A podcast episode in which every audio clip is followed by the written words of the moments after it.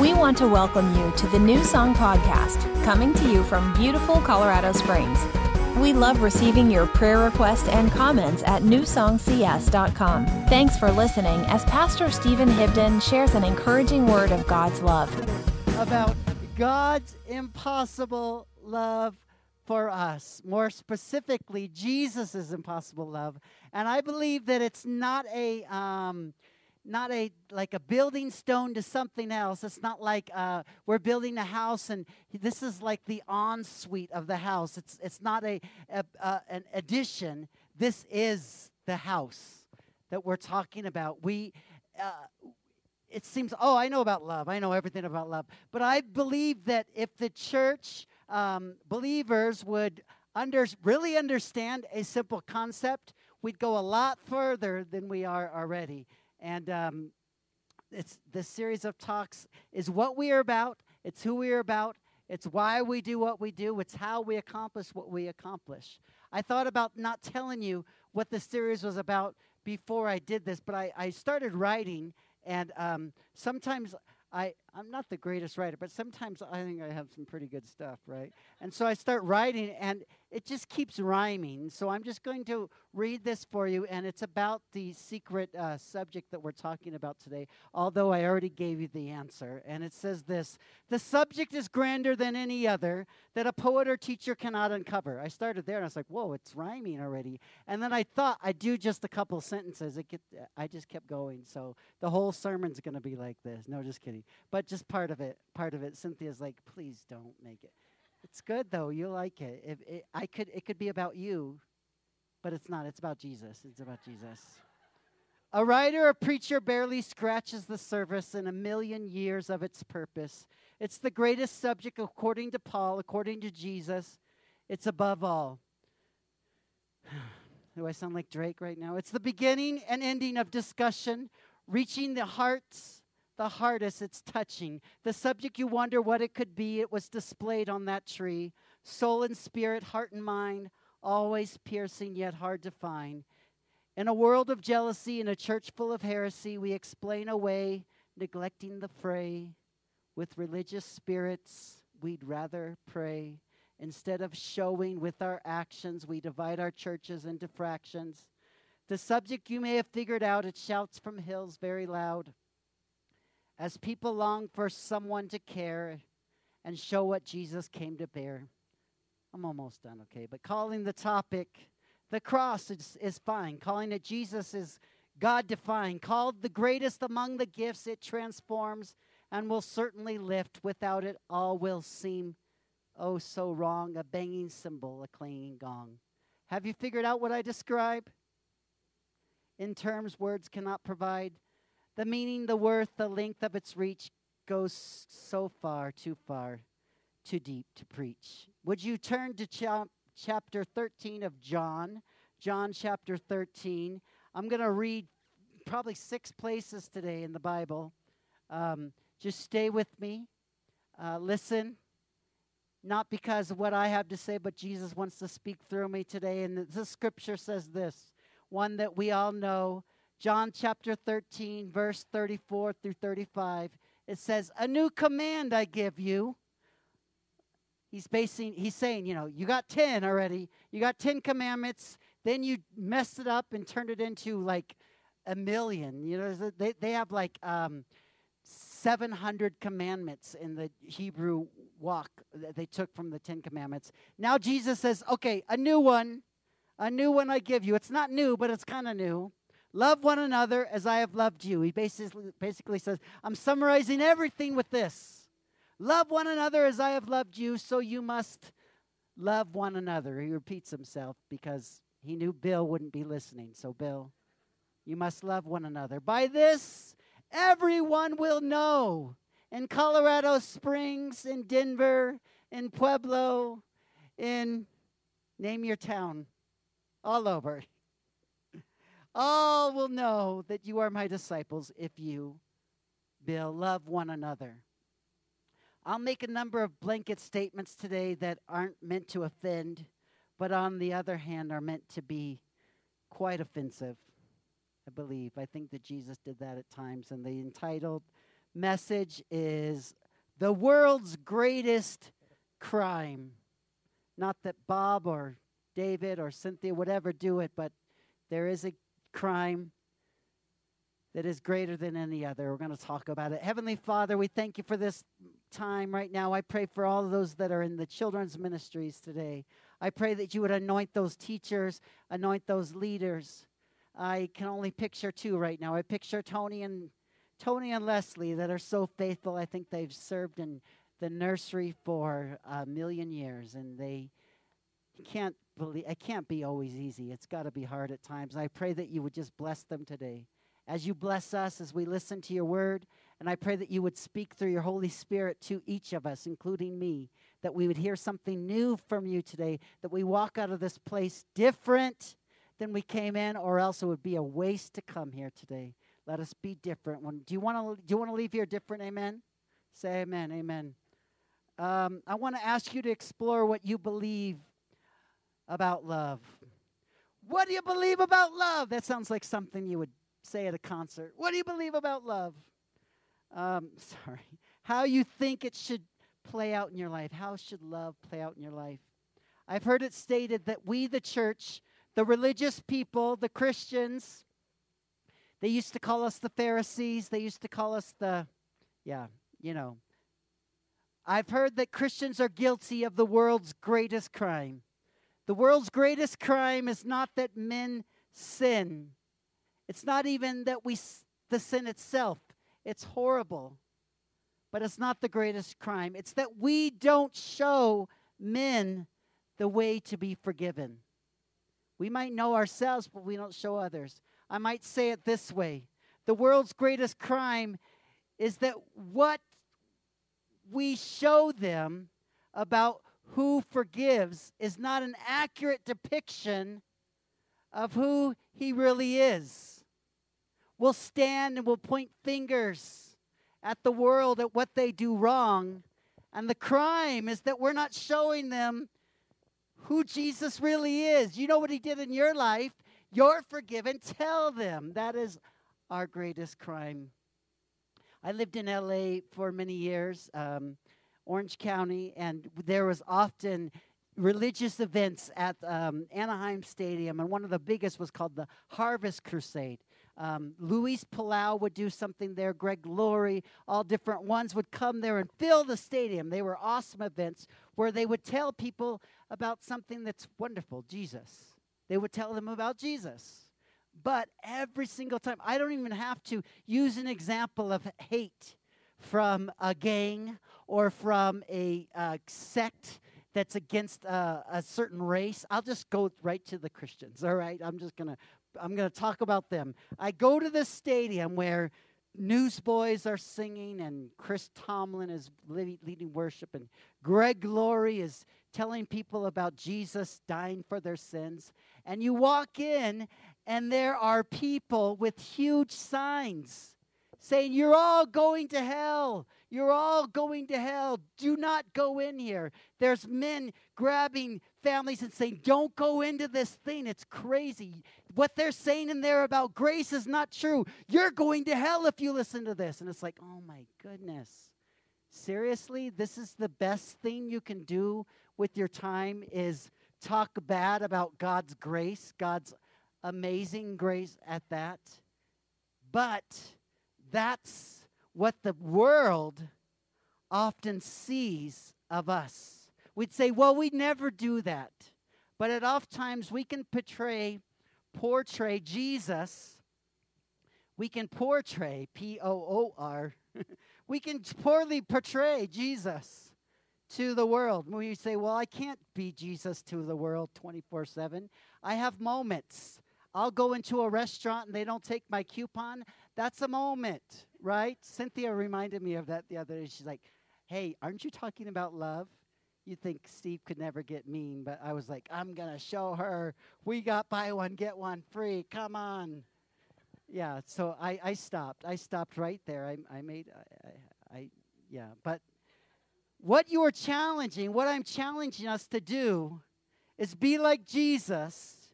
Walk as loving as him. Walk as compassionately as him all the time. That's impossible, you might say. That's an impossible love. I can't do that. I I, I don't have it inside me.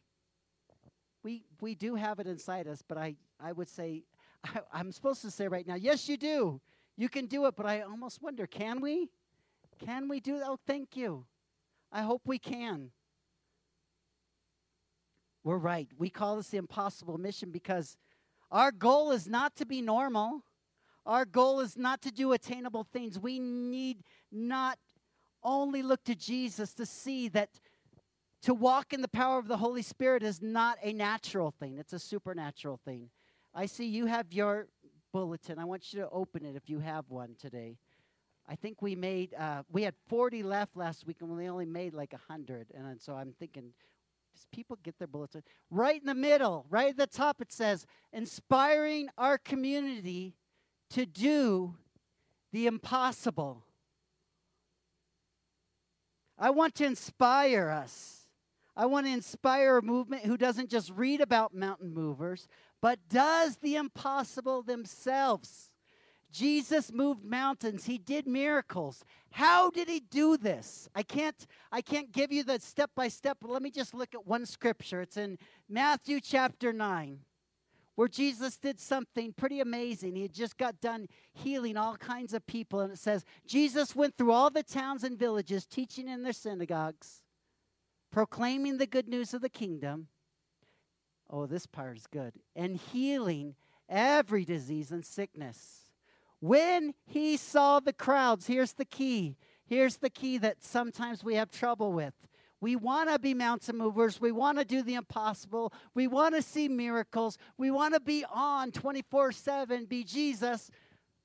But this is hard for us. He had compassion on them. Everybody get a pen and come up here and circle this right here. Compassion on them because they were harassed and helpless like sheep without a shepherd. Often the Bible says that phrase, he was moved with compassion. Compassion is a love for those who are helpless, or a love for those who are homeless, or a love for those who are vulnerable, or a love for those who are hurting. Oh, there's a lot of all of those right here in this room. There is a love called compassion that we must all have. I want to look at it just a little bit closer. The Hebrew word for compassion, you ready? Ready? Is rock. Rockam. Okay? Or you could say rock. Rockam. The Greek word for compassion is splagchnizomai. We must have splagchnizomai. Do you know what it means? It means to show love and mercy and compassion. We'll come back to it. But if we as believers perceive ourselves as loving, but our neighbors, our neighbors around us, our literal neighbors and other neighbors disagree, then maybe we are not showing splagchnizomai. Maybe we are not showing that to them. That's what propelled Jesus forward when people got healed. I mean, it was love. And you say, well, I try that, but do we really love? Like when we pray, I'll pray for you. Prayer's coming your way. Prayer's your, you know, I'm guilty of this too. I just do the prayer sign on my phone. Prayers. Don't even say any more. Are we really praying with love and compassion that drives it? I call some of our love at times not splagchnizomai, but I call it a performance list. And this is what I mean by that. When we try to defend how loving we are, oh, look at me. Give me a big hand clap or a pat on the back. Look at the list of actions I've done, because love is a verb. so, so I show love to everyone around me. It's not just a word. Look at the list, because what we have done to this year to love, to do love, when we miss the point of what Jesus called us to be, be love. So how do we display this love, this impossible love? That's the goal we're communicating through this. And I won't communicate it fully, but the Holy Spirit will. There's a number of things I can think of. Check your judgments at the door. That's one. show them to the door, to Jesus. That's two. And open up the door with the power of the Holy Spirit in you, working that way. I can't talk about all of those. I'm just going to talk about one of them, and that is this. Leave your, I'm going to tell this to him because he's coming in late. Just kidding. Leave your judgments at the door. And I don't mean back there. I mean somewhere that you're never going to leave. You, you're done with them. Leave your judgments at the door. Jesus is the best example of this anywhere. He loved people all the time. Matthew chapter nine, you can look at the sc- screen and watch as I talk about someone that he loved and he did not judge. It says, when Jesus was having dinner at Matthew's house, many tax collectors and sinners came and ate with them. It's actually would be the same as if we all got together. There's many sinners that would be among us. But this was not just any kind of sinner. The tax collector was the worst.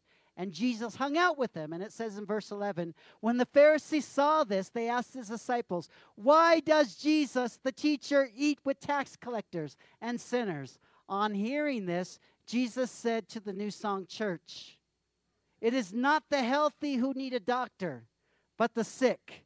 Now, granted, we are the sick at times, but there are those around us that are even sicker. Go and learn what this means. I desire mercy, not sacrifice.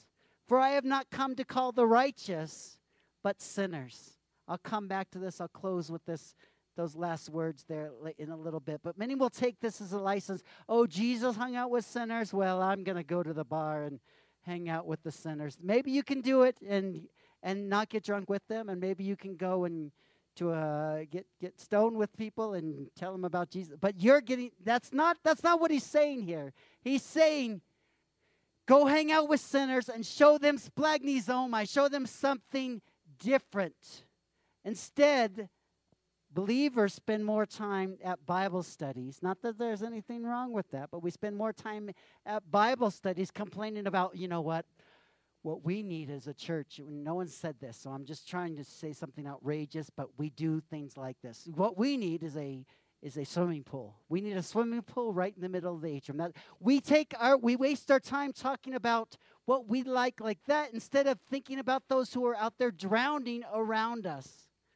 We need to spend time with those who need a doctor. Let me ask you a controversial question today. What is your reaction when you hear about somebody like Bruce Jenner? Some of you would be like, nothing. I have no idea who that is. I'm I'm twelve. I'm fifteen.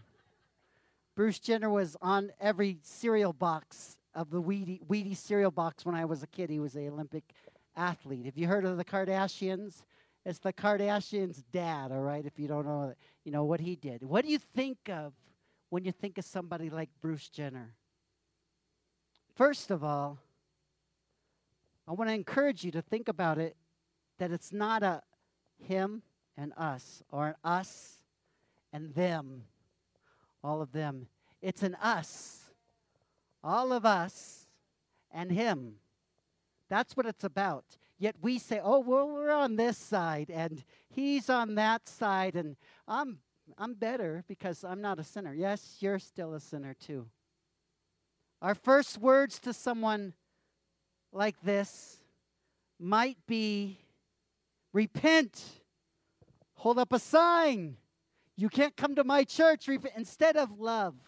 That might be our first thing, because we need to let them know, um, well, this is what I this is what I think. I want you to know what I think. And this is what the Bible, we want them to know. I use this example because we think it's extreme, but we judge people for far less. We do. Your family members, your friends, your husband, your wife. I want to tell you this is not a series, a message about tolerance. You could go all the way, one way or the other. Oh, tolerate everyone. This is not a message asking us to throw out truth and righteousness. If you read our, our webpage and it talks about who we are, it talks very clearly that we stand up for truth. We stand up for righteousness. This is not a stance on a certain sin. I want to tell you, this kind of person, you bet, it's not even that. It's about what David wrote, and I want to look at it. It's in Psalm eighty-five. Don't zone out because I'm going to another Bible verse. Oh, just, just tell me, just give me a joke right now. I need to stay, I need to stay engaged. No, I want to show you another Bible verse. Stay with me. This is what it's about. David prophesied it long ago. He wrote a bunch of songs, and one of them was called Psalm one eighty-five. It was a well-known song. It was a great name, Psalm one eighty-five. It was on every top forty list, and it said this: mercy and truth are met together. Righteousness and peace have kissed each other. Stay with me. Clark, the theologian, wrote a commentary on the treasuries of David and explained it this way. Peace is given to your righteousness. Mercy is given to the truth. They met. Am I losing you? Staying with me. They met when Jesus poured out his life on Calvary. Think with me for a minute. Justice, okay? Justice comes from who? Justice comes from God. You're like, don't fool me on this. I'm not going to raise my hand. Justice comes from God. Does it come from us? No. We are called to love, paired with truth and mercy, pairing righteousness with peace. Here's the thing. We think it's up to us to make the peace. Oh, you see someone? Oh, I got to make the peace. Sinner, you're going to hell. You can never come to my church. Look at me. Look how great I am and how bad you are. Jesus was already the bridge. He did the heavy lifting for me. He did the heavy lifting for you. He's making the peace. You don't have to make it. We think we are supposed to do the heavy lifting. It's not up to us to pass the judgment. God holds the justice, right? He will do the justice. He does that. He does it really great. He's a great judger. We don't have to do it.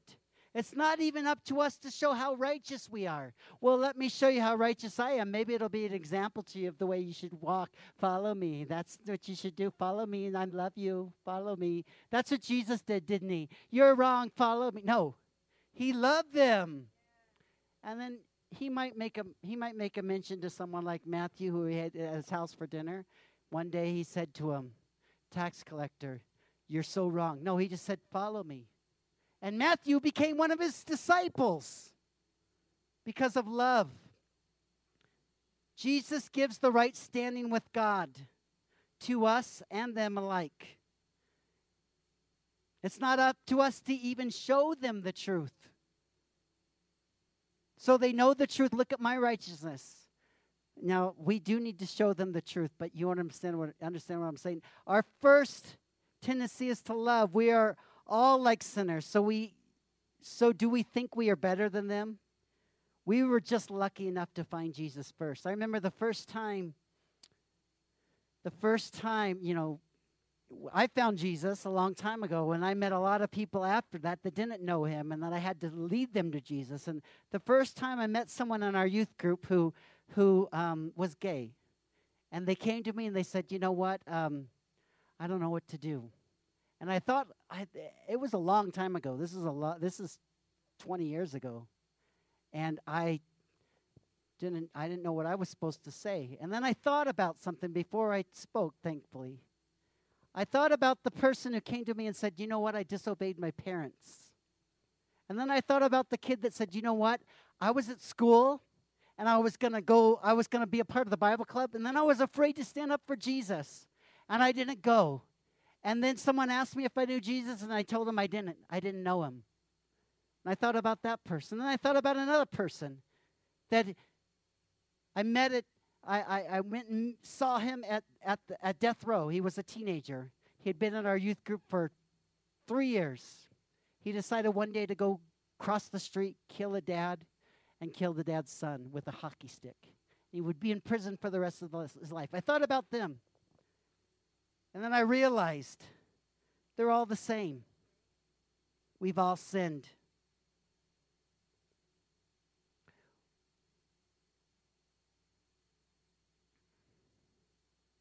I'm going to cut through here. All needed mercy paired with truth, right? All needed righteousness, but they needed it paired with peace. And that's what I gave them. I don't remember what I said to that boy that day. But I do remember that I showed him love. My role and your role as a believer, Nate, would you come forward? My role and your role as a believer is to love, is to love. Let Jesus take care of the rest. Yes, you will have opportunities to disciple and things like that. But the world needs to see that believers love them. Not so that they think you love them, but so they realize Jesus' love. It's an impossible love. Let me close with this. You know, after Jesus ate with the with Matthew and the tax collectors, and um, and the Pharisees asked him, you know, what are you doing? He said this. I read at the beginning. It's not the healthy who need a doctor, but the sick. Go and learn, verse thirteen, Matthew chapter nine, verse thirteen. Go and learn what this means. I desire from us, God desires from us, mercy, not sacrifice. Are you listening? For I have not come to call the righteous, but sinners. Sometimes I read a scripture and I need to read it in another version to help me. I'm going to sh- I'm going to read in a couple of different ones. One is called the Message version. It says this.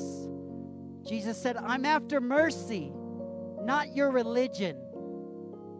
I'm here to invite outsiders, not coddle the insiders.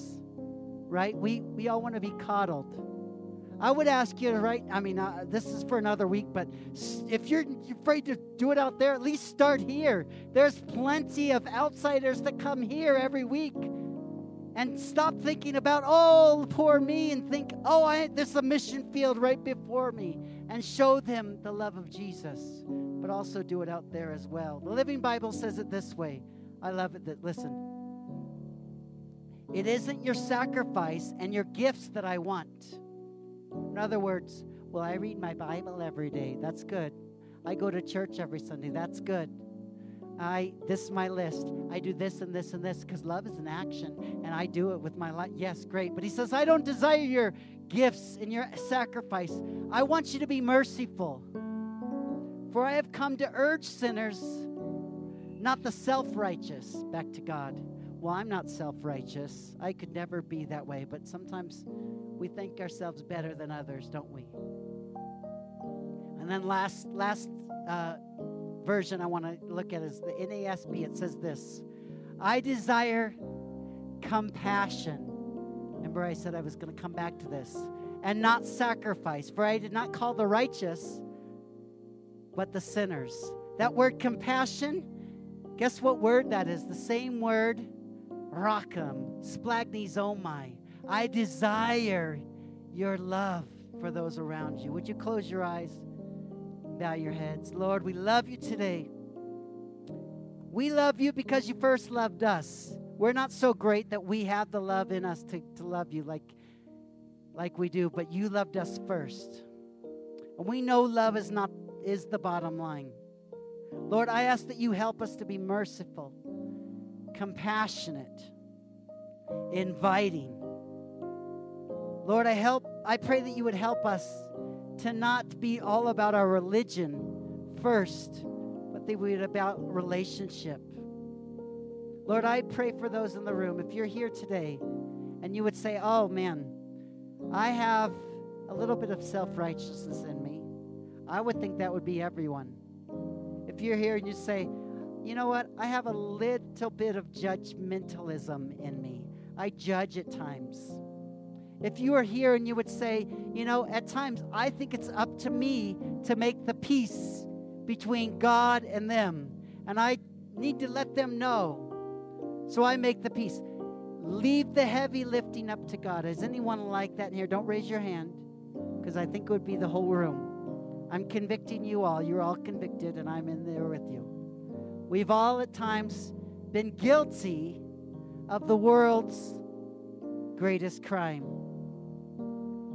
And that is not the sin. I want to remind you what it is, is that we don't show people the way to be forgiven. Or worse yet, we don't, what we show them about Jesus is not who he really is. Would you search your heart right now? Talk to Jesus. If you're here, you would say, Thanks for listening today. Remember, God wants to do the impossible through you and me. We encourage you to become a deeper part of what we are doing. Visit us at new song c s dot com and become a giver to the New Song Foundation and an investor in bringing this message of Jesus across the world. God bless you.